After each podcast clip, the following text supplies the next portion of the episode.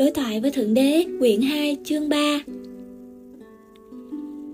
Con xem lại và tóm tắt điều Ngài đã nói với con, xem con đã nắm được những điểm chính này.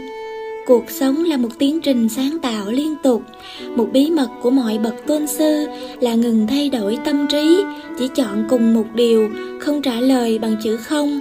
Chúng ta gọi ra điều chúng ta nghĩ, cảm thấy và nói đời sống có thể là một tiến trình sáng tạo hay phản ứng. Linh hồn sáng tạo, trí óc phản ứng. Linh hồn hiểu được điều mà trí óc không nắm bắt được. Hãy ngừng hình dung điều gì là tốt nhất cho con, mà thay vào đó, hãy sống các cảm giác về người mà con muốn là. Các cảm xúc của con là sự thật của con, cái tốt nhất cho con là cái thật cho con. Ý nghĩ không phải là cảm giác, thay vào đó chúng là những ý niệm về việc con nên cảm thấy như thế nào. Khi ý nghĩ và cảm xúc bị lẫn lộn, sự thật trở nên mờ mịt và bị thất lạc. Để quay về với các cảm giác, hãy ra khỏi tâm trí và quay lại với các cảm giác. Một khi con biết về sự thật của con, hãy sống với nó. Các cảm giác tiêu cực không phải là cảm giác. Đúng hơn, chúng là những ý nghĩ về điều gì đó luôn dựa trên kinh nghiệm trước đây của chính con và của những người khác. Kinh nghiệm trước đây không hề là dấu chỉ của sự thật, vì sự thật tinh truyền được tạo ra ở đây và ngay lúc này, chứ không được làm lại. Để thay đổi hồi đáp của con về bất cứ điều gì, hãy ở trong giây phút hiện tại, tức là cái được gửi trước ở giây phút đã được gửi cho con, và là cái nó là, trước khi con có một ý nghĩ về nó, nói cách khác, hãy ở đây, lúc này, không ở trong quá khứ hoặc tương lai. Quá khứ và tương lai chỉ có thể tồn tại trong ý nghĩ. Giây phút được gửi tới trước là thực tại duy nhất, hãy ở lại đó hãy tìm kiếm và con sẽ thấy. Hãy làm bất kỳ điều gì cần thiết để giữ liên hệ với thượng đế. Đừng ngưng lại các thực hành, lời cầu nguyện, nghi thức, sự suy niệm, đọc sách, viết lách. Bất cứ điều gì hợp với con để giữ liên hệ với tất cả là với thượng đế. Chừng đó đủ chưa vậy? Tuyệt lắm. Được bao nhiêu tốt bấy nhiêu. Bây giờ con có thể sống điều đó chưa? Con sẽ cố gắng. Vâng Bây giờ chúng ta có thể đi tới chỗ mà chúng ta vừa ngừng được không? Hãy nói với con về thời gian. Không có thời gian nào giống như cái đã được gửi tới trước đó. Con hẳn nhiên đã nghe điều đó rồi, ta chắc là như vậy. Nhưng con không hiểu, bây giờ con sẽ hiểu. Không có thời gian nào ngoài lúc này, không có giây phút nào ngoại trừ giây phút này. Bây giờ là tất cả cái có. Thế còn hôm qua và ngày mai?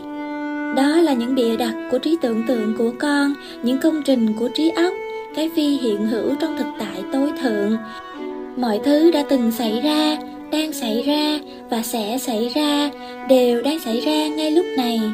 Con không hiểu và con không thể hiểu được hoàn toàn không, nhưng con có thể bắt đầu hiểu và hiểu sơ sơ là cái cần đến ở đây. Vì thế, chỉ cần lắng nghe thôi. Thời gian không phải là một cái gì đó liên tục nó là một yếu tố của tương đối tính. Nó hiện hữu theo chiều thẳng đứng, chứ không phải chiều ngang. Đừng nghĩ về nó như một thứ từ trái sang phải, một cái được gọi là thời gian biểu, chạy từ lúc sinh ra cho tới lúc chết đi của mỗi người. Và từ một điểm vô tận tới một điểm vô tận đối với thế giới, thời gian là một cái lên và xuống.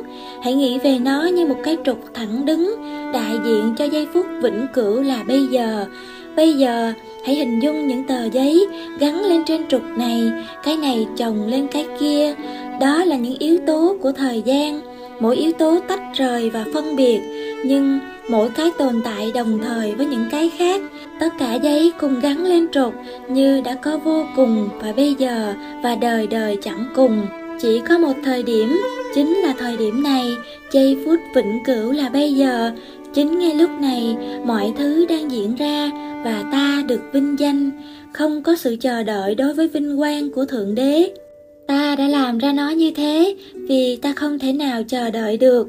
Ta rất hạnh phúc làm người mà ta là. Đến độ không thể nào chờ đợi để nó hiển lộ trong thực tại của ta. Vì thế nên, bùm, nó có ở đây, ngay tại đây, ngay lúc này, toàn bộ, không có bắt đầu và cũng không có kết thúc nó, tất cả mọi sự chỉ hiện hữu. Bên trong cái hiện hữu là nơi kinh nghiệm của con và bí mật lớn nhất của con, hiện hữu. Con có thể đi vào trong ý thức của bên trong hiện hữu tới bất cứ thời gian hoặc nơi chốn nào con chọn. Ngài muốn nói rằng, chúng con có thể du lịch trong thời gian quả thực là thế, và nhiều người trong các con đã làm thế. Tất cả các con đều đã làm, và các con thường làm như thế theo thói quen. Thường trong cái mà các con gọi là trạng thái mơ, hầu hết các con không có ý thức về nó các con không thể giữ lại ý thức, nhưng năng lượng bám vào các con như keo và đôi khi bám đủ nhiều để người khác vốn nhạy cảm với năng lượng này có thể lôi ra một số thứ từ quá khứ hoặc tương lai của con. Họ cảm thấy họ đọc được một phần tích tụ này và con gọi họ là những nhà tiên tri hoặc đồng bóng. Đôi khi có đủ độ lắng đến độ ngay cả con trong ý thức giới hạn của mình cũng ý thức rằng con đã ở đây rồi hồi trước kia, toàn bộ hữu thể của con, thình lình bị chấn động bởi nhận thức rằng con đã làm tất cả những điều này vào trước đây. Hình như hình như, đúng vậy hoặc là cái cảm giác kỳ diệu khi con gặp ai đó mà con đã biết họ cả đời con, biết họ từ trong vĩnh cửu. Đó là một cái cảm giác tuyệt vời, đó là một cái cảm giác quý giá, và đó là một cảm giác thật. Con đã biết linh hồn ấy từ đời đời đời đời là một thứ ngay lúc này. Vậy, con đã thường nhìn lên hoặc nhìn xuống từ mảnh giấy của con trên trục và nhìn thấy các mảnh giấy khác, và con đã nhìn thấy chính con ở đó vì một phần của con ở trên mỗi tờ giấy. Làm sao có thể như thế được? Ta bảo con điều này, con đã luôn luôn có đó, đang bây giờ và sẽ luôn luôn có đó. Không bao giờ có một lúc nào mà con không tồn tại, cũng sẽ không bao giờ có một thời gian nào như thế cả. Nhưng đợi con một chút nào, thế còn khái niệm về những linh hồn già, không phải có một số linh hồn già hơn những linh hồn khác sao?